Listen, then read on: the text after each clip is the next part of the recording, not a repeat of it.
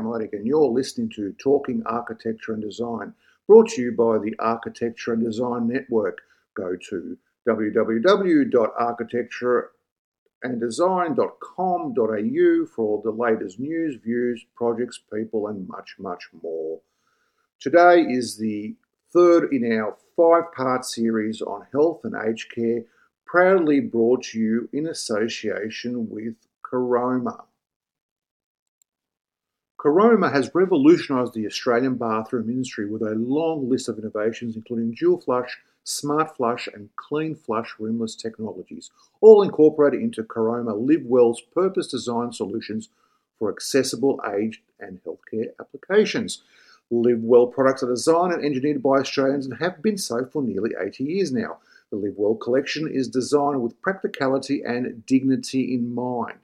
The fusion of contemporary styles with discreet modifications promote comfort and independence for those with greater needs.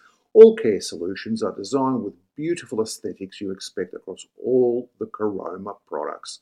Find out more at caroma.com.au forward slash live well. Welcome to Talking Architecture and Design. My name is Branko Miletic, and today we have with us Emeritus Professor Catherine Bridge. Catherine Bridge has a significant national and international reputation in the area of enabling environments, as evidenced by invited participation in the International Design Awards as a judge, along with numerous international forums and publications. Uh, Commonwealth Government Building for the Future Consumer Information Committee, was one of her roles, along with the national and state based home and community care planning, and along with that, the New, the New South Wales Premier's 2030 Roundtable on Ageing. She is one of Australia's eminent experts on housing solutions for older people. Her housing research portfolio includes research on housing and care, housing and health, older people and sustainability, accessibility of the built environment, and extensive research on home modification interventions. In 2006, Catherine was awarded a plaque by the Sri Lankan government, government's rather, Urban Development Authority for her input regarding the creation of a non-handicapping environment in the national rebuilding initiatives undertaken following on from the 2004 tsunami. She also directs the Home Modification Information Clearinghouse, or HM Info, project, which was nominated for the New South Wales Public Service Award in 2006. HM Info is a recurrent research consultancy project funded by the Home and Community Care Program, which is 60% Commonwealth and 40% state based, and was established to develop and disseminate an evidence base for home modification interventions in Australia. Wow. That's a, uh, that's a mouthful. So, welcome to Talking um, Architecture and Design, Professor Catherine Bridge. Well, thank you very much for having me. And yes, that certainly does sound like a mouthful. So, let's start with some figures. Um, uh, can we sort of agree on a definition of, of um, I, I assume there is one, on, on disability? And just how many people are we talking about when we, when we talk about disability in Australia?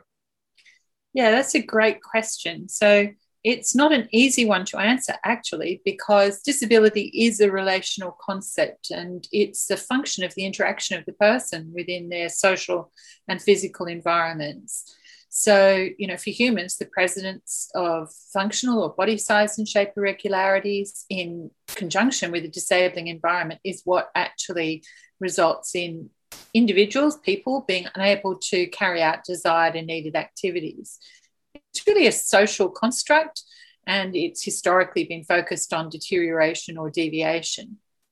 So um, we have been attempting to measure it and um, you know people either self-identify during things like a census um, so when we're talking about the national census um, we're talking about people who self identified at 4.4 million Australians, which is just under 20% or one in five.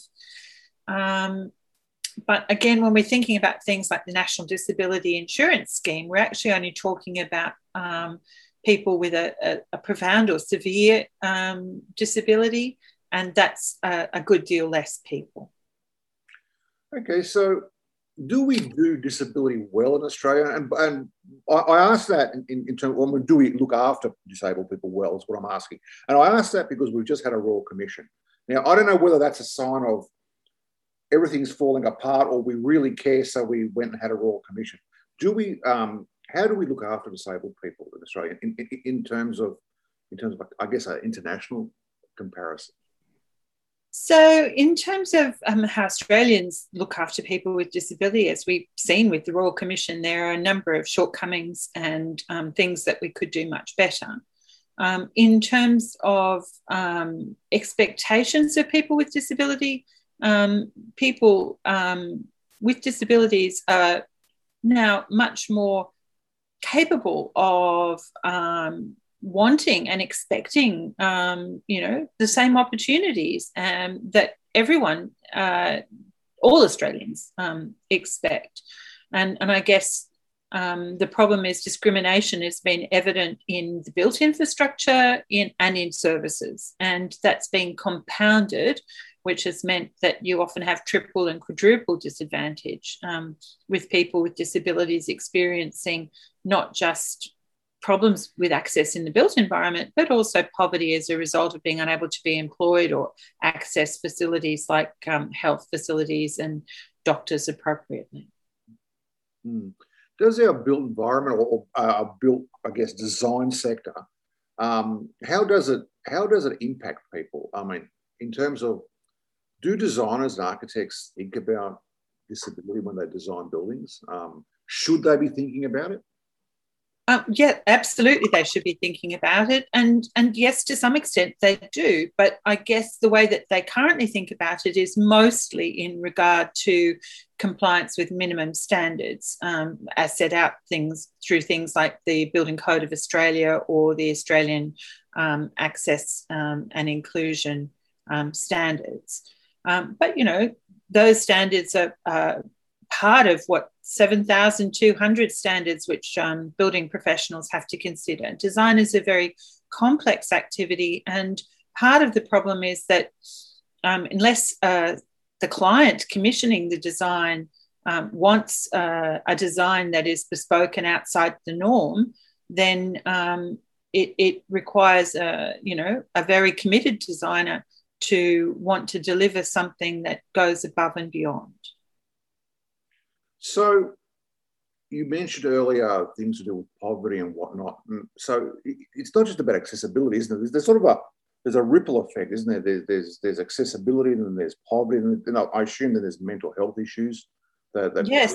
So, so there there is a there's, there's a larger sort of dare I dare I call it an ecosystem if that's the right term to use. That's a play here, isn't it? Yes. So I mean, I think one of the things that um, that we often fail to consider, for instance, is the idea of, I mean, many people think of disability in terms of obvious um, disability, so the white cane, the wheelchair. But disability is so much more than that. And it's something that we as human beings um, experience mostly at some point, whether it's temporary or otherwise. So the wounded warrior on the soccer pitch with the, the, the gammy knee um, the person, you know, moving furniture with a bad back. Um, when we're thinking about the statistics about sort of things like mental and behavioural problems, that's 4.8 million people. Um, hearing loss is 3.6 million. Asthma and chronic obstructive airways disease is 3.3 million. And visual loss, 93% of the people aged over 55 have some level of visual loss. So we all have some decrement in our human abilities over time. And that's something that we need to be thinking about much more proactively. Are there assumptions or misconceptions at play here um, with industry? And if so, um, how do we overcome them?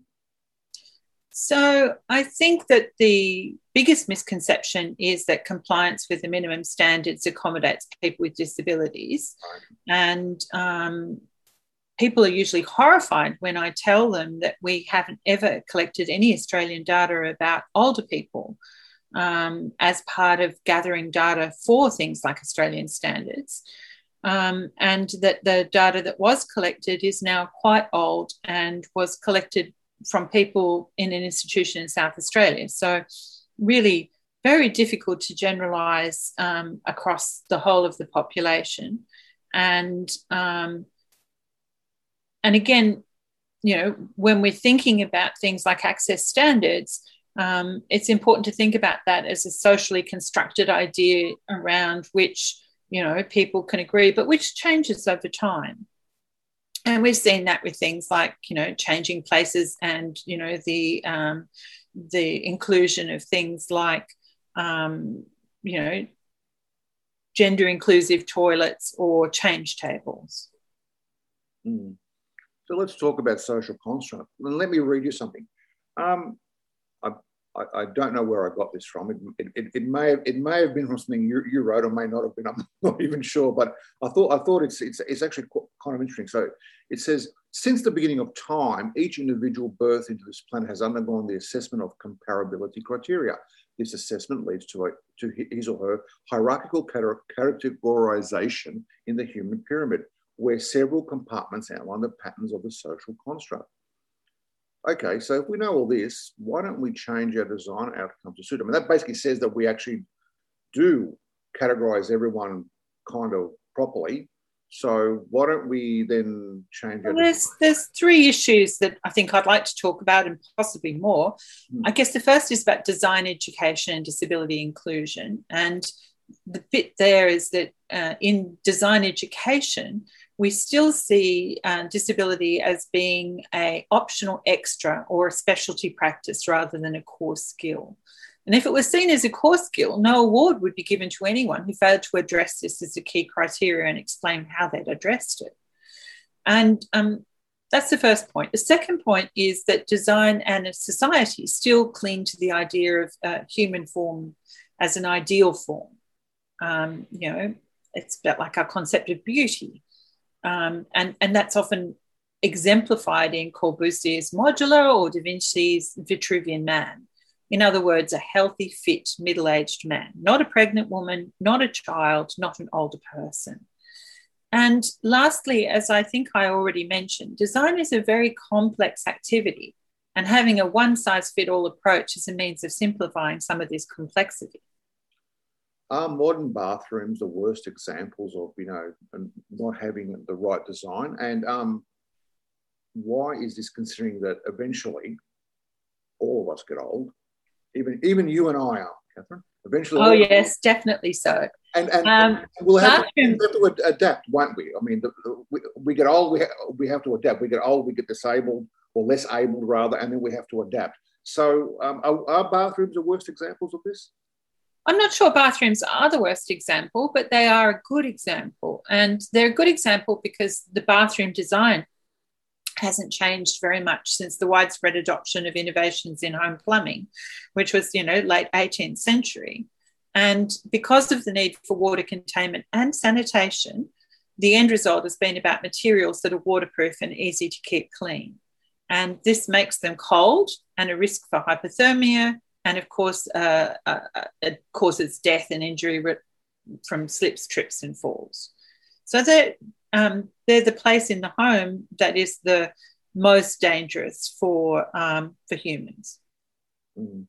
And you've led quite a bit of research in this area, haven't you? I mean, yeah. for example, some of your research includes um, and I'll read some of the titles. I mean, bathrooms and older people, uh, which you actually conducted on behalf of Caroma, um, home modification information, older people's housing policy, which was with the Australian Housing and Urban Research Institute. From what I've seen, I mean, and you can correct me here, um, you're one of the few academics that's still being very deep into the issues of disability, aging, and house design. Do you, yeah. do you think that more research, i.e., more money, and, and then more research into this area? Oh, absolutely. So, I mean, I think it's a a taken for granted area that we assume a lot of work's been done. And often when I talk to people, you know, they're, they're shocked when I tell them that the international and Australian standards, um, you know, haven't been funded by government and which, um, you know, there is in fact very poor research, both internationally and in Australia. Really? Yep. Um, uh, in comparison to other countries, um, how, how do we what, what do other countries do is what I'm asking. Well, I mean, I think, you know, Australia is a relatively wealthy, relatively well developed country. And, you know, on the scale of, um, of things, we are somewhere in the middle. I think the Nordic countries have, have taken this on in um, a slightly different way. Um, but, you know, when we're talking about what is acceptable, as I, I, mentioned right at the beginning, accessibility to some extent is, is a socially constructed um, idea. And, you know, what is acceptable in um, countries like Norway is not yet accepted in countries like Australia. Um, and geographic conditions are quite different as well. And one of the things that happens in Australia, for instance, is that although we have a uniform building code, and we didn't have one for a very long time, in fact, really only relatively recently, um, the each state through its own building act makes you know exceptions. And you know that relates to um, you know to what's acceptable in terms of um, you know accessibility as well.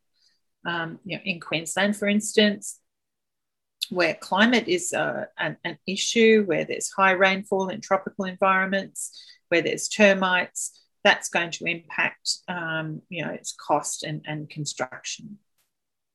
So, can you tell me some, some of the recent work you've been doing within the industry and, and what results and conclusions are, have you been coming up with in terms of design? Well, I mean, obviously involved in a number of different projects, but I guess a recent project that I led for the Australian Housing and Research Institute, whose results are yet to be published, was looking at assistive technology in the home.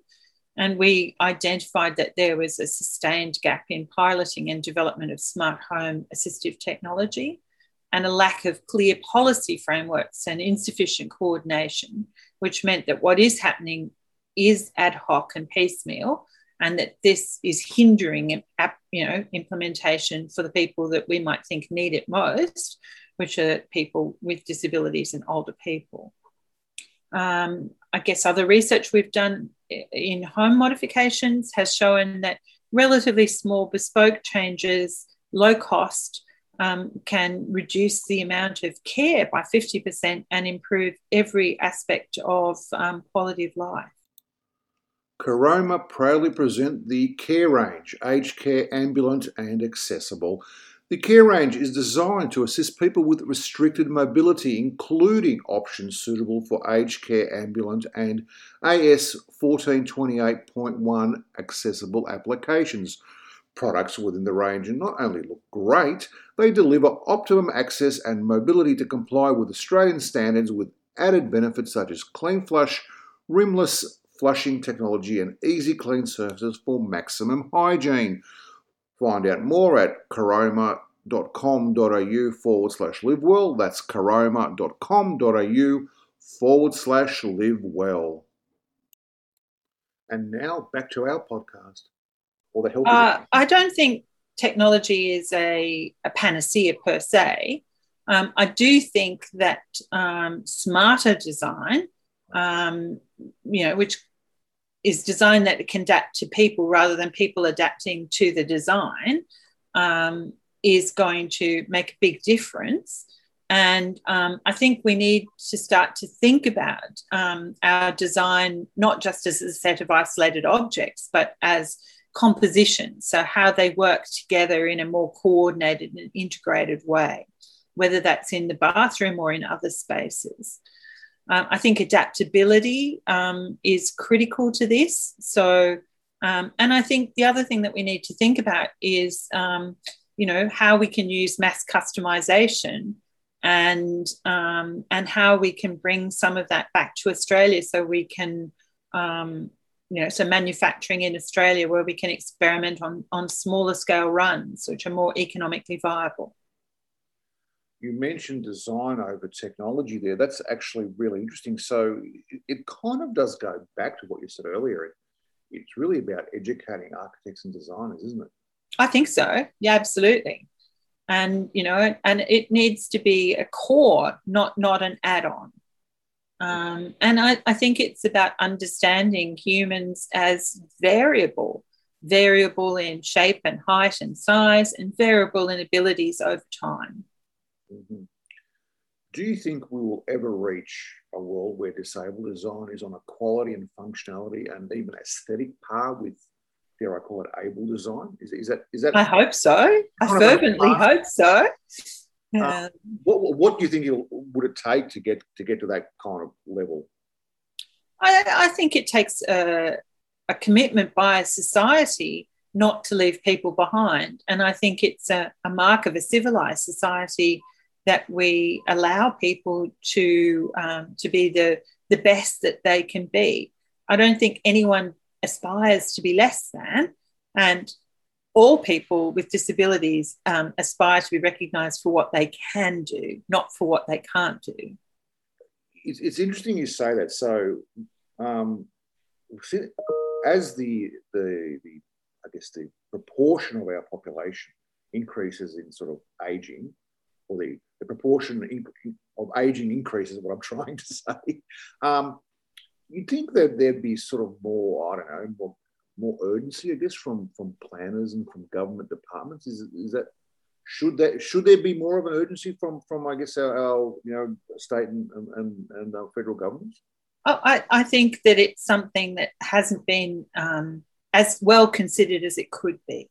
And by that, what I mean is that often the focus is on productivity and on paid care or paid work. Um, and there's a fear, I guess, that um, cost is um, an issue. Um, whereas, in fact, we're not really looking at the problem in the most holistic way because it, if we think about cost, it, it's, it's actually opportunity lost it's um, it's not just the person with a disability that can't contribute, but it's the you know the people that are caring for them that can't contribute in other ways as well.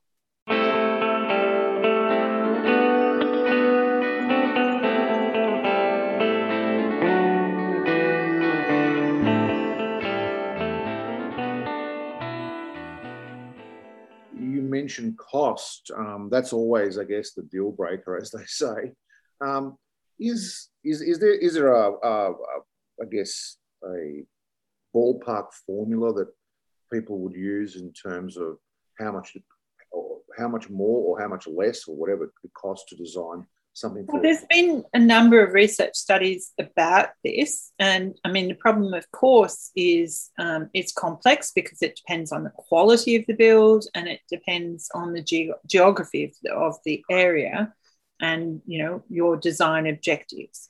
But it, most research studies um, indicate that cost is either neutral if it can be done at a planning stage, or um, you know is generally not more than two percent. And when we think about you know how we currently do things, um, you know a good example would be you know when door blanks go to the factory to be cut into doors they're actually cut down on a on a um, on a thing on on the basis of volume. So if the volume for a wider door changed, it'd be absolutely cost neutral. And if the number of doors being sold for the wider door were more or greater than the smaller door, it would actually be cheaper because the door blanks are coming in, um, you know, at a larger size anyway. Okay, that's that's actually really interesting. Never, I never thought of it that way. Um, so, what are some of the trends in terms of in, in Australia at the moment in terms of um, disability and, and aged care design? I mean, well, in terms of um, aged care design, um, you know, there are some some great architects who are involved in some really good projects, and some of those projects um, are you know world leading in terms of you know designing for um, you know, loss of hearing, loss of vision, etc., in aged care. But this is the exception, not the rule. And um, and again, one of the issues about aged care design, and one of the controversies, I guess, that's come up in terms of um, the Royal Commission in this area, has been that you know the cost of compliance with standards and um, you know constantly changing standards is something that hasn't been built into Commonwealth payments and um, is something that um, people that operate facilities are trading off against staff, for instance. And that's a big issue because if you're cutting costs on staff or if you're cutting costs on food, then in the end, the experience for the older person living in an aged care facility is not good. Okay. sounds like we have a lot of work to do in, in the design community when it comes to um, disability and, and, and, aged care, whether it be bathrooms or kitchens or, or, or anything else, don't we? Oh, I absolutely agree. And I think that, you know, this is something that, you know, many people can contribute to and which I would like to see being much more um, explored and better funded. It, it's, you know, been very uh, I, I, think sometimes one of the things that I often wonder is because disability is stigmatized, if the people working in disability are tarred with the same brush and therefore their work is considered to be less important as well. Hmm. Professor Catherine Bridge, thank you very much for your time. That was that was fascinating, and I've got to say, I, I think our listeners are going to be really interested in, in, in, this podcast. So, thank you very much for your time. Well, absolute pleasure. Um, happy to talk, and happy to talk to others again. We may well talk again. You've been listening to Talking Architecture and Design. Until next time, goodbye. Thank you for listening to the third part in our five part series on health and aged care brought to you by Caroma. Caroma proudly present the Care Range, aged care ambulant and accessible. The Care Range is designed to assist people with restricted mobility, including options suitable for aged care ambulant and AS 1428.1 accessible applications. Products within the range not only look great, they deliver optimum access and mobility to comply with Australian standards with added benefits such as clean flush, rimless flushing technology, and easy clean surfaces for maximum hygiene. Find out more at caroma.com.au forward slash live well. That's caroma.com.au forward slash live well. I'm Branko Miletic. Thanks for listening to Talking Architecture and Design, brought to you in association with the Architecture and Design Network. The a&D Network proudly presents the Sustainability Awards now in their 14th year. You can find more information at sustainablebuildingawards.com.au.